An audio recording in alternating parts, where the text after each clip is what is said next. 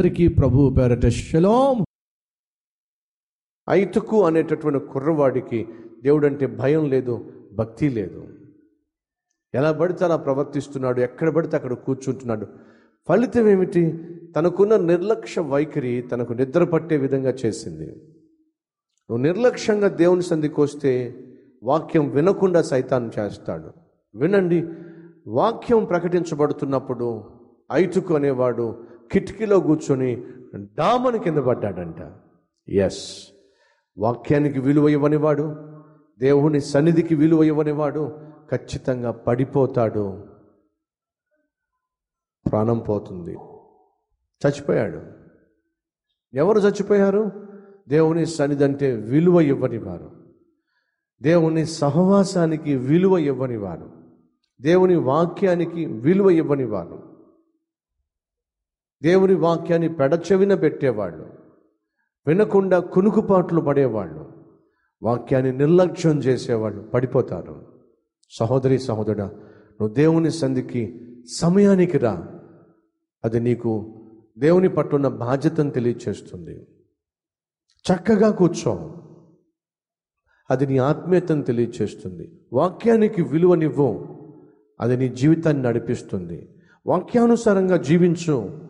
అది నీ జీవితాన్ని ఫలింప చేస్తుంది ఇతరులకు నిన్ను మాదిరికరంగా చేస్తుంది. హైతుకు మాదిరికరంగా లేడు. హెచ్చరికగా ఉన్నాడు. ఆదివారము వాళ్ళు రొట్టె విరుచుటకు కూర్చున్నారట. అందరూ ఒక ఒక విధంగా ఉంటే ఐతుకు మరొక విధంగా ఉన్నాడు. మనలో ఏ ఒక్కరు కూడా ఐతుకులా ఉండడానికి వీలు లేదు. ఐతుకు అమాంతం కింద పడిపోయాడు. మూడు అంతస్తుల మేడలోంచి కింద పడితే మనిషి బతుకుతాడంటారా?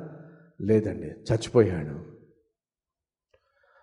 చచ్చిపోయినటువంటి ఐతుకు దగ్గరకు గబగబ గబగబ పౌలు వెళ్ళాడు. వెళ్ళి ఆ పడిపోయిన చచ్చిపోయినటువంటి ఐతుకును దేవుడు తనకిచ్చినటువంటి శక్తిని బట్టి మరలా బ్రతికించాడు. అప్పుడు గట్టిగా అరుస్తున్నాడు. వాళ్ళందరూ కూడా ఐతుకు పడిపోయాడు అని చెప్పి అల్లాడిపోతున్నప్పుడు తల్లడిల్లిపోతున్నప్పుడు ఏడుస్తున్నప్పుడు కేకలు వేస్తున్నప్పుడు అయ్యో అయ్యో ఘోరం జరిగిపోయిందని చెప్పి అంటూ తొందరపడిపోతున్నప్పుడు పౌలు ఏమన్నాడో చూసారా పదవచ్చునము అంతటా పౌలు కిందికి వెళ్ళి అతని మీద పడి కౌగులించుకొని మీరు తొందర పడకండి అతని ప్రాణము అతనిలో ఉన్నదని వారితో చెప్పాను. తొందర పడకండి అంటే అక్కడ వాళ్ళందరూ తొందరపడిపోతున్నారు. ఏడ్చేస్తున్నారు కేకలేసేస్తున్నారు ఒక ఒక భయంకరమైనటువంటి సంఘటన చోటు చేసుకుంది. ఏమిటి అంటే ఒక కుర్రవాడు తన నిండు ప్రాణాన్ని పోగొట్టుకున్నాడు. కారణము నిర్లక్ష్యము. వాక్యానికి దేవుని సంధికి నిర్లక్ష్యాన్ని చూపిస్తే అది ప్రాణాలు తీసేస్తుంది. ఏ ఒక్కరు కూడా దేవుని సంధులు నిర్లక్ష్యంగా ఉండకండి. మందిర ప్రాంగణంలోకి వచ్చిన తర్వాత మందిరం నుంచి బయటకు వెళ్తున్నప్పుడు ఎవరిలోనూ నిర్లక్ష్యమైనటువంటి ప్రవర్తన కనిపించడానికి వీల్లేదు.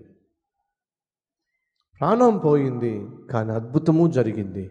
దేవుడు కనికరం చూపించి ఐతుకు మరలా బ్రతుకునిచ్చాడు. బ్రతకనిచ్చాడు. సహోదరి సహోదరులు నువ్వు నశించిపోవడం దేవుని చిత్తం కాదు. నువ్వు రక్షించబడడం దేవుని చిత్తం. నువ్వు శిక్షించబడడం దేవుని చిత్తం కాదు. నువ్వు నీ స నీ తప్పును తెలుసుకొని జీవితాన్ని మార్చుకోవడం దేవుని చిత్తం. ఇది ఎందుకు బైబిల్లో లెక్కింపు చేయబడిందో తెలుసా? మనం ఐతుకు వలె దేవుని సన్నిధిలో ఉండకూడదని ప్రభు బలలో పాలు పంచుకుంటున్న వాళ్ళు ఐతుకు వంటి వారిగా ఉండకూడదు అని దేవుడు ఆశిస్తున్నాడు. ప్రభు బలలో పాలు పంచుకునే వాళ్ళు ఆత్మీయత కలిగి ఉండాలి. చక్కని మాట తీరు కలిగి ఉండాలి. చక్కని మర్యాద తెలిసి ఉండాలి. దేవుని యొక్క సన్నిధన్న దేవుని వాక్యమన్న విలువనిచ్చేవారే ఉండాలి. వాక్యానుసారంగా జీవించేవారే ఉండాలి. అటువంటి వారే ప్రభు బలలో పాలు పంచుకోవాలి. కానీ ఐతుకు అనేటటువంటి వ్యక్తి బహు నిర్లక్ష్యంగా జీవించి ప్రాణం మీదకు తెచ్చుకున్నాడు. అప్పుడు పౌలు అంటున్నాడు ధైర్యంగా ఉండండి. ఇతడు బ్రతికే ఉన్నాడు. అనేటటువంటి మాట వారికి గొప్ప ఆదరణను పుట్టించింది.